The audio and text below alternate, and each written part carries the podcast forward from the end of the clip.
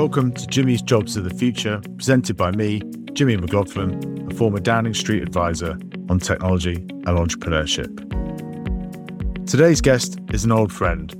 Peter Dowds has been involved with a number of startups, as he'll talk about today.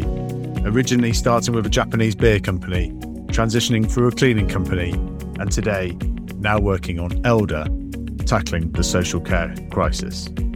It is going to be one of the areas of growth when it comes to jobs, is how we look after our elderly, and it's going to be one of the seismic challenges for the 21st century. In addition to that, I wanted to let you know that our partners, Octopus, have released a major report in the last week on Femtech, or female technology to give its full name, which is assessing all the different expanding areas of their health investments and where the opportunities lie. They are now the most active health care investor in the UK, and the report does a deep dive into lots of different sections about where we can improve this. We obviously did the episode with Pooja just a couple of weeks ago, who is still a practicing GP, but is also a partner in the Octopus Ventures team. And it's definitely worth looking and listening to that episode and finding out what Octopus are doing in this space. One of the key things that the report does is trying to break down the stigma, particularly when it comes to fertility. One in seven couples struggles to conceive.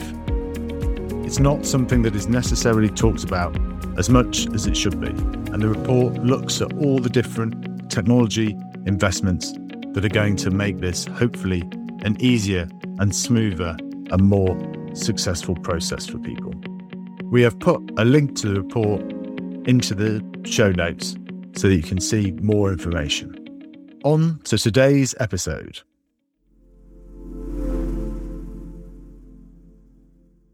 So, Pete, welcome to Jimmy's Jobs of the Future. Great to be here, Jimmy. And so we're starting the third series by asking the guests to give their elevator pitch to the PM. And of course, uh, you came to Downing Street and had dinner with the Chiefs of Staff back in 2016. And it'd be great to hear how Elder has evolved in that time and what your elevator pitch is now. Sure. Yeah. I mean, in short, El- Elder's the, the better way to care for those you love. Um, so we provide a live-in care experience, which provides personalized one-to-one care in the comfort of your own home and stops you having to move into a care home prematurely. Um, we started Elder in 2016. and we've now pro- provided more than 7 million hours of care in, in around 500 towns and cities across the UK. So, obviously, started small with our first couple of customers and, and have seen this experience kind of really resonate with, with both families and, and carers alike. Where did you come up with the idea for it? I started another business before Elder called Mop uh, .com, which was a home services marketplace. So that was connecting people with, with cleaners and, and handymen in about 10 cities across the UK and sold that business to, to a company in the US, Handy. And after spending a bit of time with Handy, um, working for them, it was, it was thinking about what comes next. And, and for me, it was kind of these two things really of wanting to do something with more purpose and also kind of really build a world-class team around something.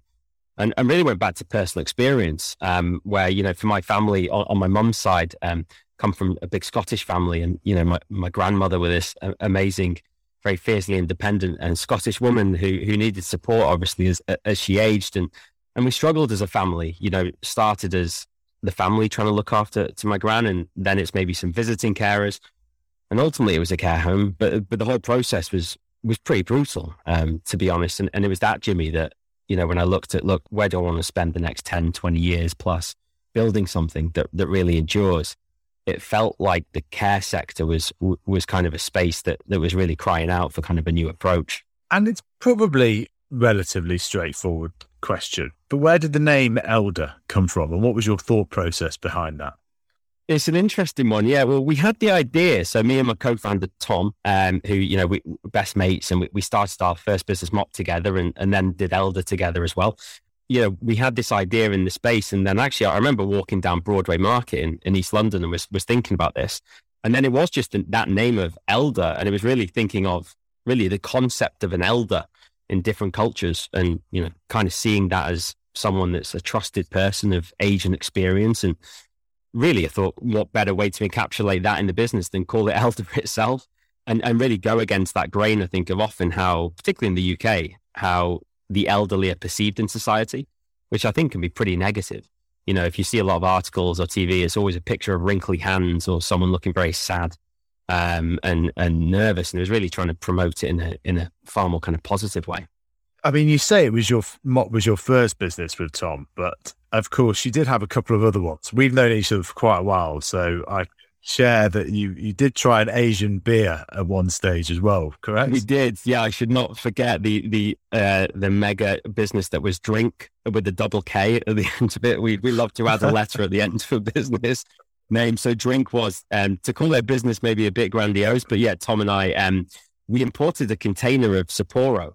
Um, we loved the beer ourselves, um, and we imported a container from Japan to Tom's farm in Suffolk and then shipped it um, to and from via zip vans into London to try and sell it um, across restaurants and bars in London. And ultimately struggled with that and made a big loss, but had a lot of fun doing it. Um, ultimately, yeah, if anyone knows that the pub, the Drunken Monkey in Shoreditch, they bought the majority of it um, for a lot less than we paid for it. Um, but we we really got the bug. I think at that time I was a lawyer and Tom was a trader, and we were kind of looking for, you know, we wanted to do something. And, and that actually, I'll always remember drink really fondly because it's what ultimately I think took us to starting something properly. And it made you learn vast amounts, clearly. Um, and when it comes to kind of the culture behind elderly care, which you which you touch on there, I'd be interested in your experiences of of raising money and how it's been different on a couple because you've been in very different sectors, kind of the cleaning,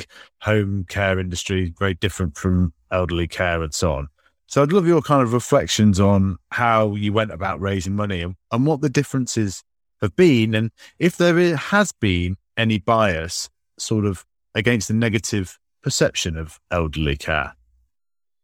Yeah, so it's definitely been across MOP and Elder, two, di- two, two different routes kind of that, that were taken. I think with MOP first, coming in, you know, I, I, was obviously coming out of having been a lawyer and, and Tom was a trader, but we didn't really have a clue, I'll be honest, about building companies, you know, and raising money was part of that.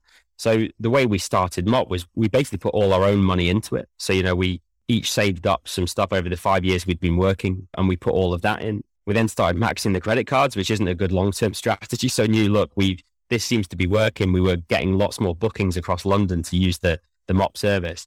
But what I actually did then was I, I just went to maybe not the way to go, but it was kind of um, people I knew. So that was actually so two partners at the law firm I'd I worked at put money in alongside actually a client that I'd advised when I was a lawyer, who's a great guy called Julian Kopuk, um, who had built a and expanded a chain of KFCs um, in the south of England, um, and he put some money in as well, and then you know a little bit from family and, and a couple of friends, and, and that was kind of mop for the first year almost actually. So we we went very very lean and mean, which I think you know what overall was felt like completely the right approach because we figured out how to do it. You know, we made we did more with less. You know, we really was understanding how to to scale this, and, and then we raised some venture after about a year. Um, Elder was a, a, bit of a different path. I think built one business, particularly when when there's analogies between the two. You know, there's both marketplaces both people based marketplaces and, and services, and you've kind of been on that scaling journey, actually raised venture capital, so raised £800,000 before we launched Elder um, from Hummingbird Ventures. So that's a, a, great fund based out of Belgium, um, run by a guy called Barend and his partner Firat. And I got to know both of them um, during building Mop and really liked them. Um, and basically actually just went to Barend with the idea. It was kind of a, a, sheet of A4 and saying, look, we like this space. This is kind of the concept. And, and they kind of backed it at that stage. So that was, you know, the advantage there is you've got more capital earlier on. And I think overall it was a good route for us. But it, you know, I think it, it came with having kind of done MOP first. Um, but into the space, I think, I think people see the potential in care.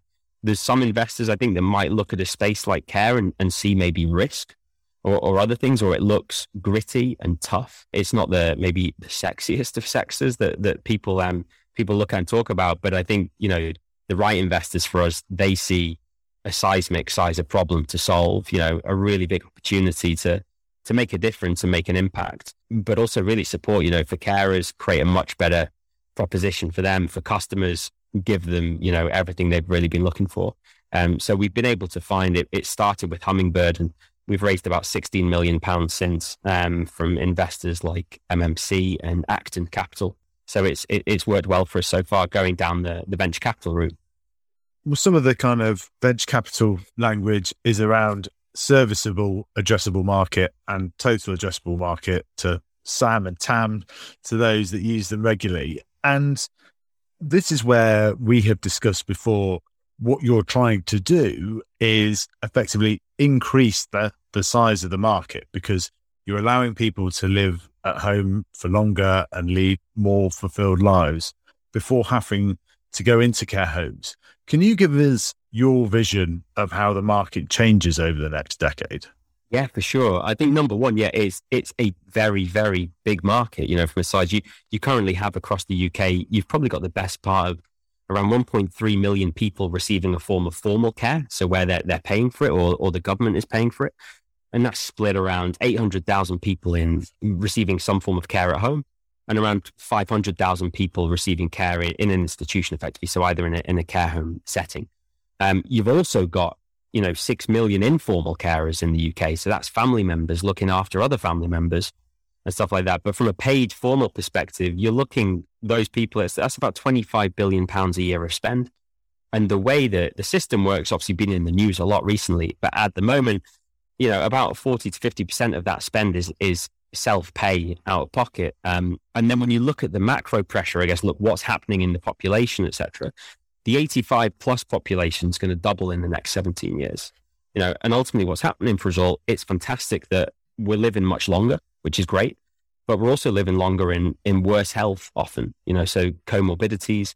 So, you know, um, conditions like diabetes and, and heart disease and others um, can sadly really be tough to deal with alongside sadly some other age conditions, whether that's a form of dementia, Parkinson's. So the need, you know, the, the pressure on the system from the demand is huge. Um, and so what we've seen, you know, elders service effectively is live-in care. That's where we've started. And that is a carer moving into the home of a loved one to work to care for them full time. And full time care is, is dominated by the care home. And that was the bit for me, I think, coming into this market where it just didn't sit right. I think based obviously on my, our personal experience as a family, but then, you know, every, so many other stories of people I, people I know and um, the, where what we've seen is people don't really want to move into a care home, but they kind of feel they're forced into it. And it's been this default solution for about 200 years. The care homes actually originate from Victorian poorhouses where people that weren't able to care for themselves and didn't have anywhere else to go would, would go to those houses. And I think obviously, look, care homes are, I'm, I'm not trying to say they're the same as those at all, but that was the, that was the, the concept. And I think for the care home, there's absolutely a role for them. But most people want to stay like home is where you've you've often spent decades of your life. It's not just at bricks and mortar; it's memories. It's um, it's a community around it. It's where the family often all comes back together. It means a ton. Um, and I think that was the the concept for me is actually look, what if we could create an experience in people's own home that actually can provide full time care as well. You know, so you can design that. So actually, people, you know, they don't have to go into that care home and make that decision as quickly, and they can spend more richer time um, where they want to be in, in, their own home. And, and so really expanding what is a very small live-in care market um, into something much more sizable. Um, but it, it took um, a really compelling proposition, I think, to, to get that trend starting to happen.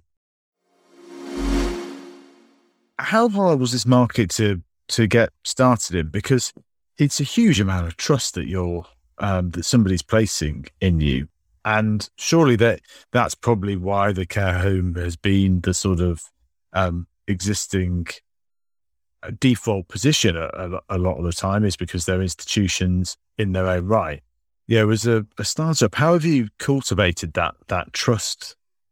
Yeah, I mean, look, I'm definitely glad that Elder's not my first business. Um, it, it's a it's a tough sector and it's a it's a really tough proposition to build up, but it's worth it. And I think from a trust perspective, it's a great question on trust. And I've always thought about trust when you're building something is you basically you are what you do, um, not just what you say. And and so for us, trust is about living up to that. You know, what what are we doing to generate it? And if if you're a customer of Elder, you know, you're going to want to know is that recruitment and vetting process for carers, you know, exceptional? Um, am I going to get that choice of carers that you speak about?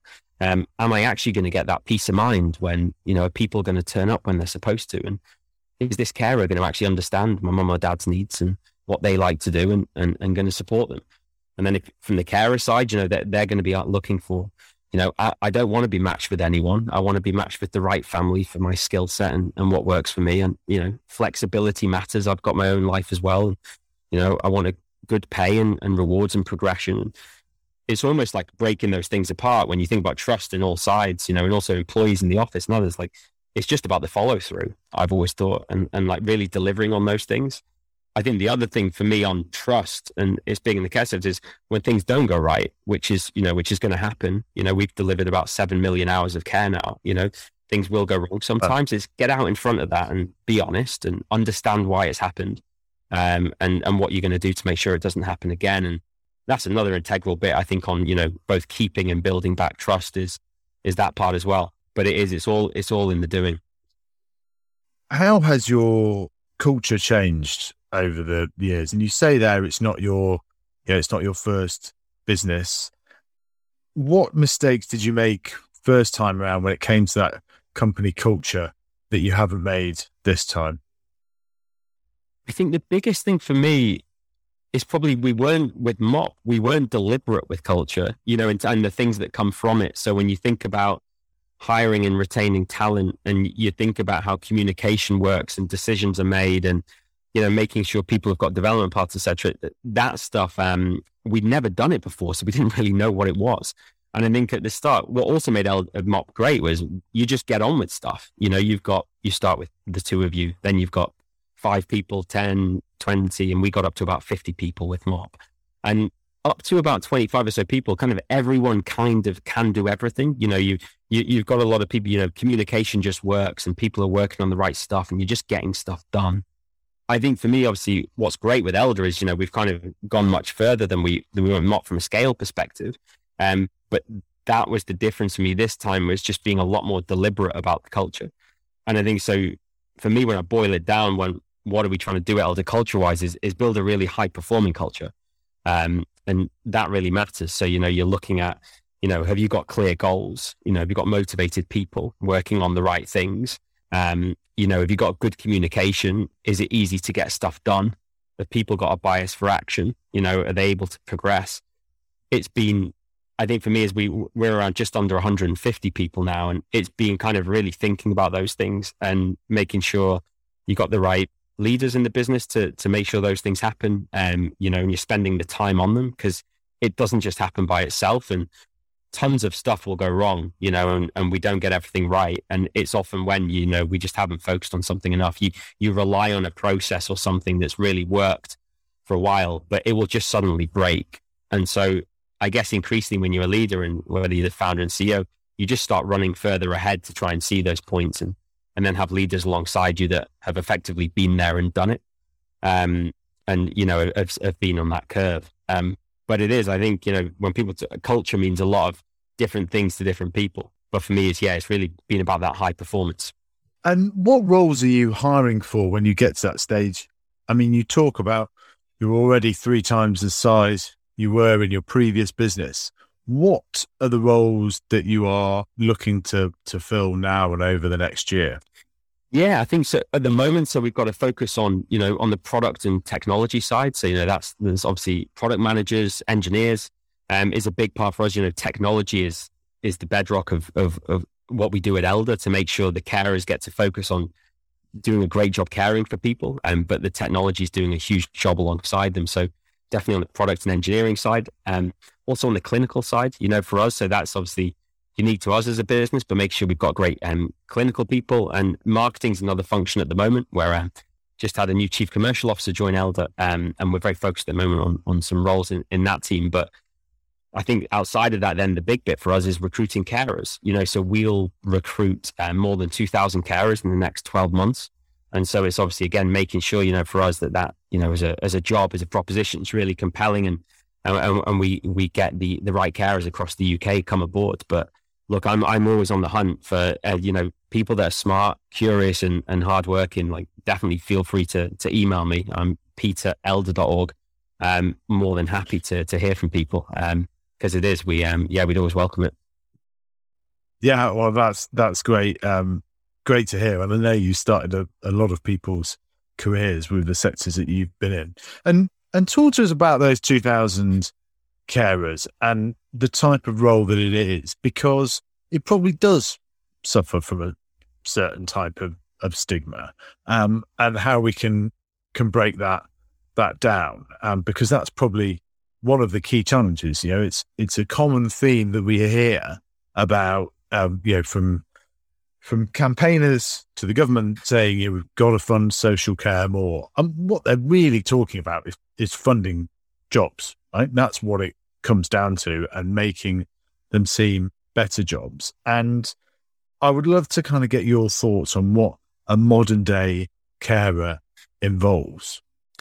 Yeah, it's a, it's a huge I think it's all over the news at the moment, isn't it? That it's you know there's obviously in care, it's care. The care sector is going through a tough time, and a lot of the focus is on funding and that at the high level. But but when you get into the detail, it is all about creating good jobs. And I think that the problem where the care sector has a challenge at the moment is in a lot of instances, whether it's in care homes or in home care, the jobs at first glance just aren't good, you know, and, and, you know, what makes a good job? I guess for me, it's you're looking at things like, you know, this pay and the rewards, but it's also the training and progression. It's community and support. You know, ultimately it's, it's, it's a job that has to matter to people and it's not just attracting them to do it for a small period of time.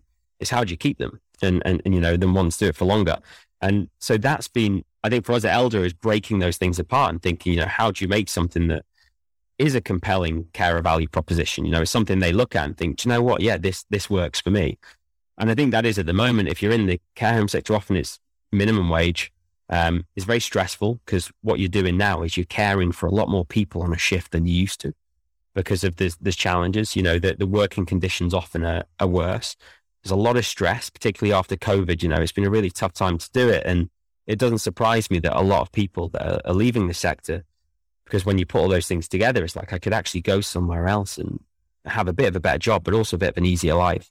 Um, and that is, I think, the, the care sector as a whole have to create better jobs. You know that that's going to be a, a, huge drive, and I think obviously we're focused on ourselves at, at Elder, um, but there are because there's incredible people. I think that's the main bit for me is both the people that are already working in care, like they genuinely are the vast majority. They're hugely empathetic. They're really compassionate. They they do a role that so many people just couldn't do. But there's also, you know, the best part six million people who are informal carers, looking after a family member. I think for us, we're trying to attract them. You know, it's like, look, you you you actually have like these amazing attributes. Have you ever considered a career as as a live-in carer or a carer way? You know, and and and here's what it can be like, and, and we're, we're having real success with that. It's just that often people have never really thought of it. So it's it's kind of removing the stigma as well. I think it's it, it's then on look actually what is the role like what are you here to do, um, and and what do you get for for doing it. Um, but it is I think you know the care sector it is it's it's all about good jobs.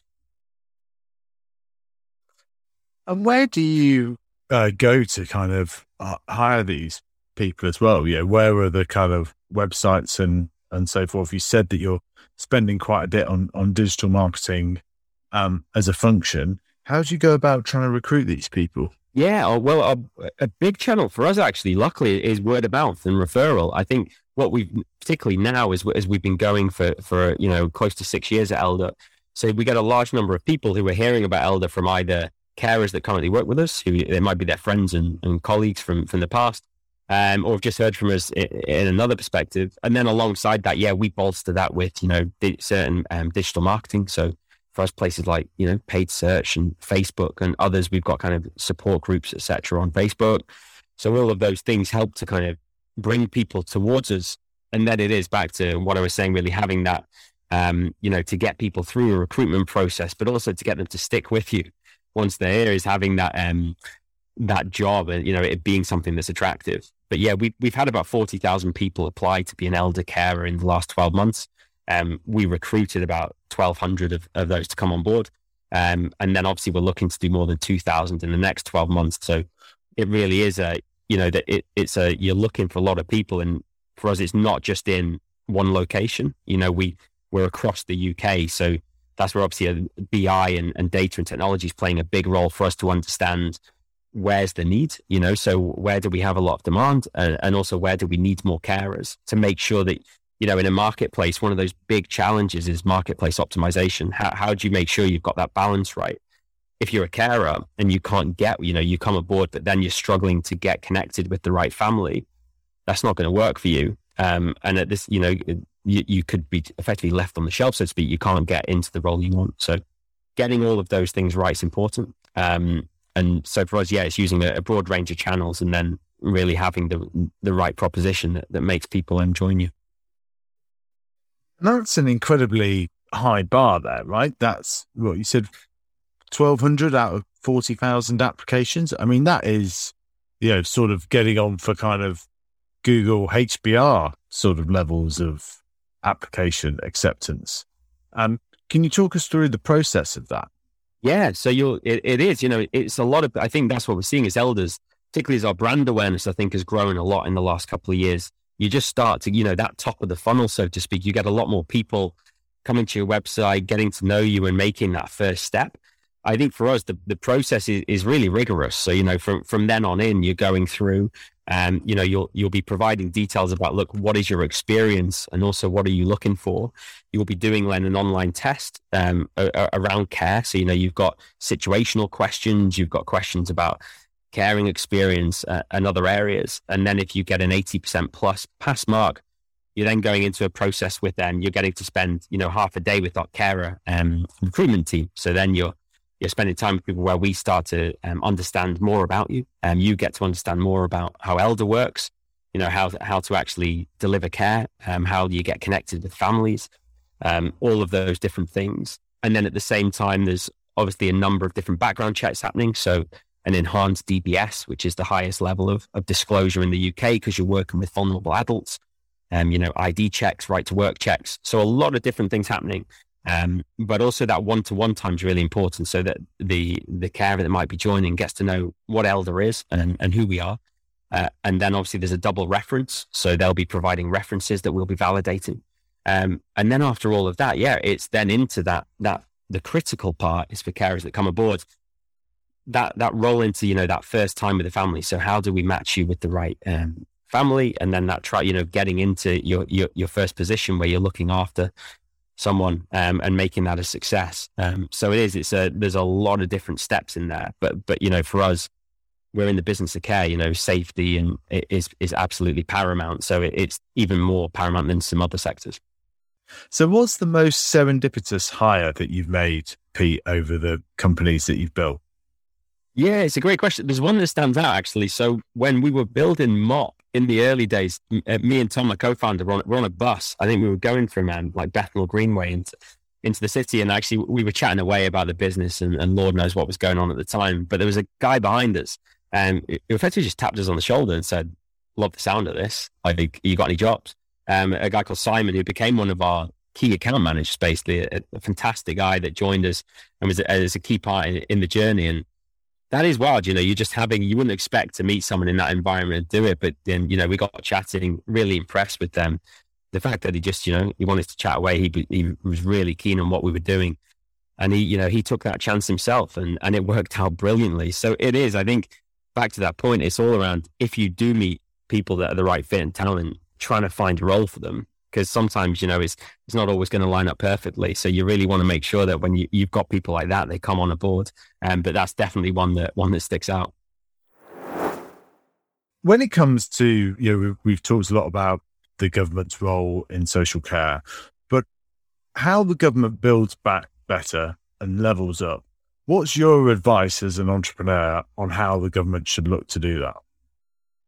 A big area for me is areas like apprenticeships. I think, you know, obviously you know, for us, there's care, but in other roles, I think that's definitely been one thing for me. I think for if you're a younger person now and you're looking what's ahead of you, because it is to me, this whole era is jobs is such a key part of the economy and what we're doing. You know, good roles for people that are gonna people are gonna be able to progress and they're gonna be able to get what they want. And I think for me that it not just having to be, you know, for us, I went to university myself and it was it, it was great, but I often get a sense from a lot of people I speak to and others that it's almost like, oh, I have to do this. And I think actually showing people that there's lots of different ways into into finding what you want to do.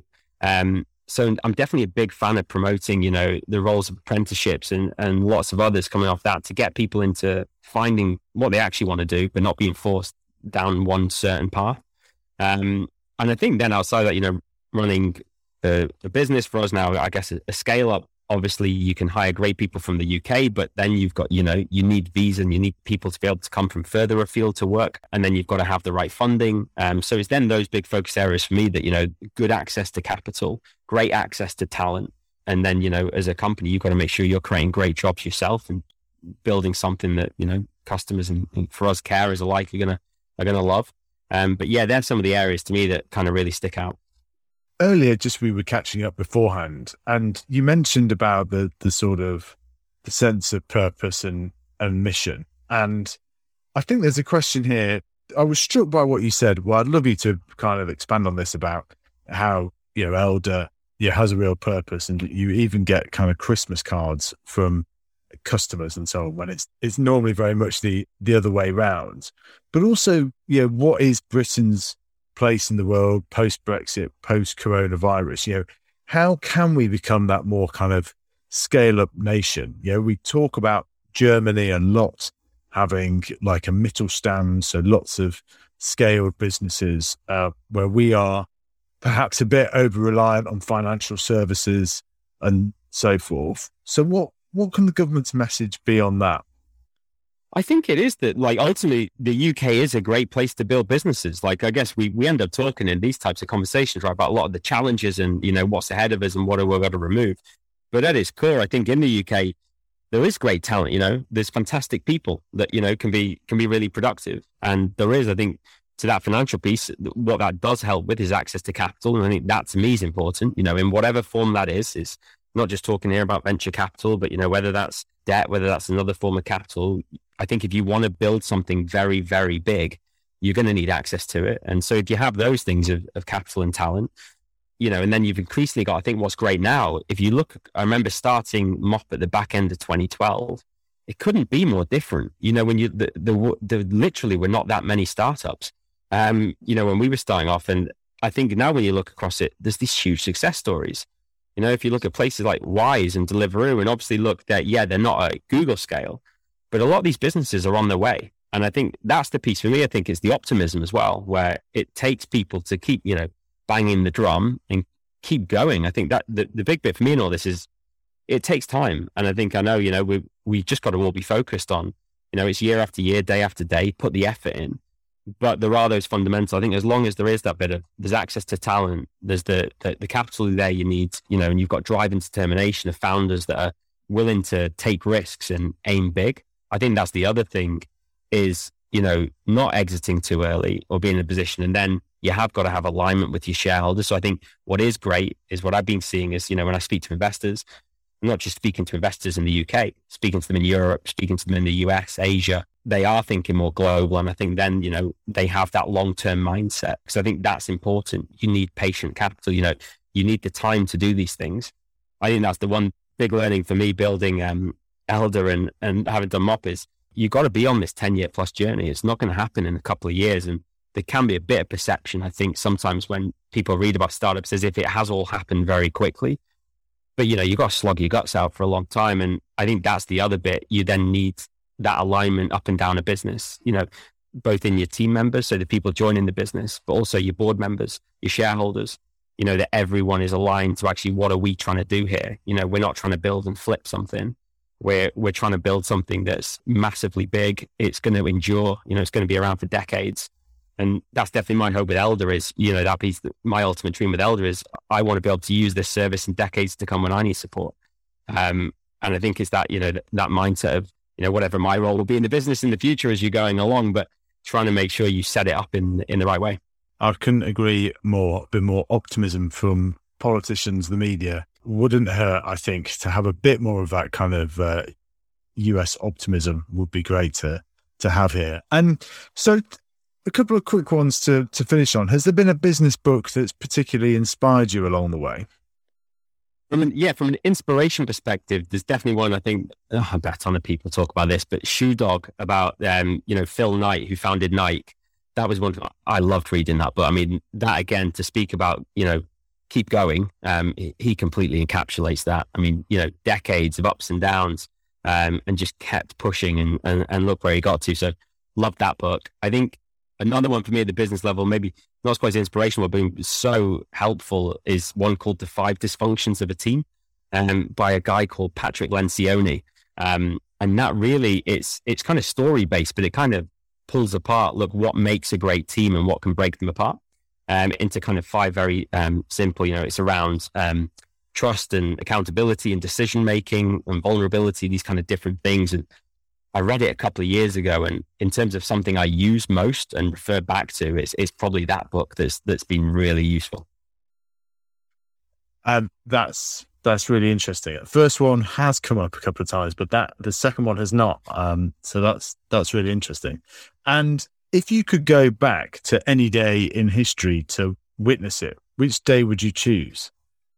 I wouldn't mind going back to Madrid again in 2019 when Liverpool won the Champions League.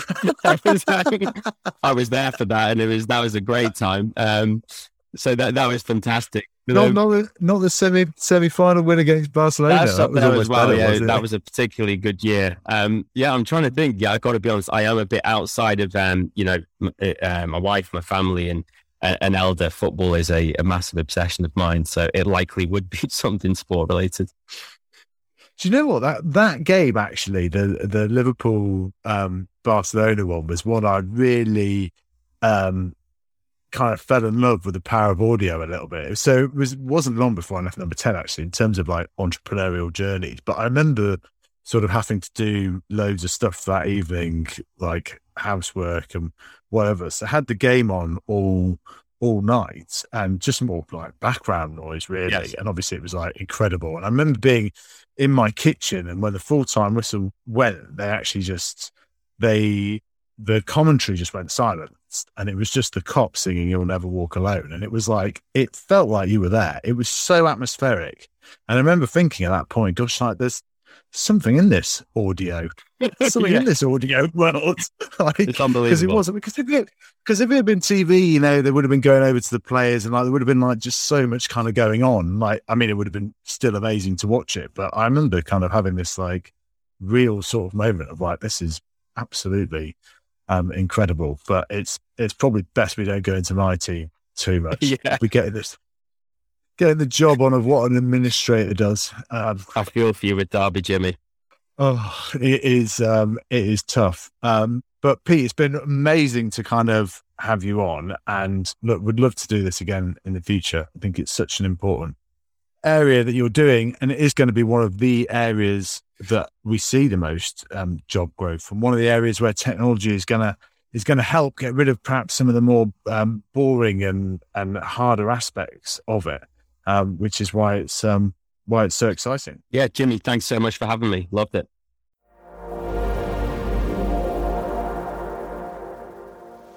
Thank you for listening to this episode in the third series of Jimmy's Jobs of the Future. Word of mouth is everything in the audio world. So if you enjoyed this episode, please rate us and send us to a friend. You can find us at Jimmy's Jobs on LinkedIn, Twitter, and Instagram. You can also check out our website at www.jobsofthefuture.co for our episode archive, blog posts, and more. If you are a new listener, do look through our previous episodes. We've interviewed entrepreneurs disrupting industries from fintech to hospitality to modern engineering. So, whatever sector you're interested in, there'll be something for you there. If you'd like to get in touch, please email us hello at jobsofthefuture.co. Thanks to our producer, Leo Danchak, and thanks to George de Cleland for the artwork.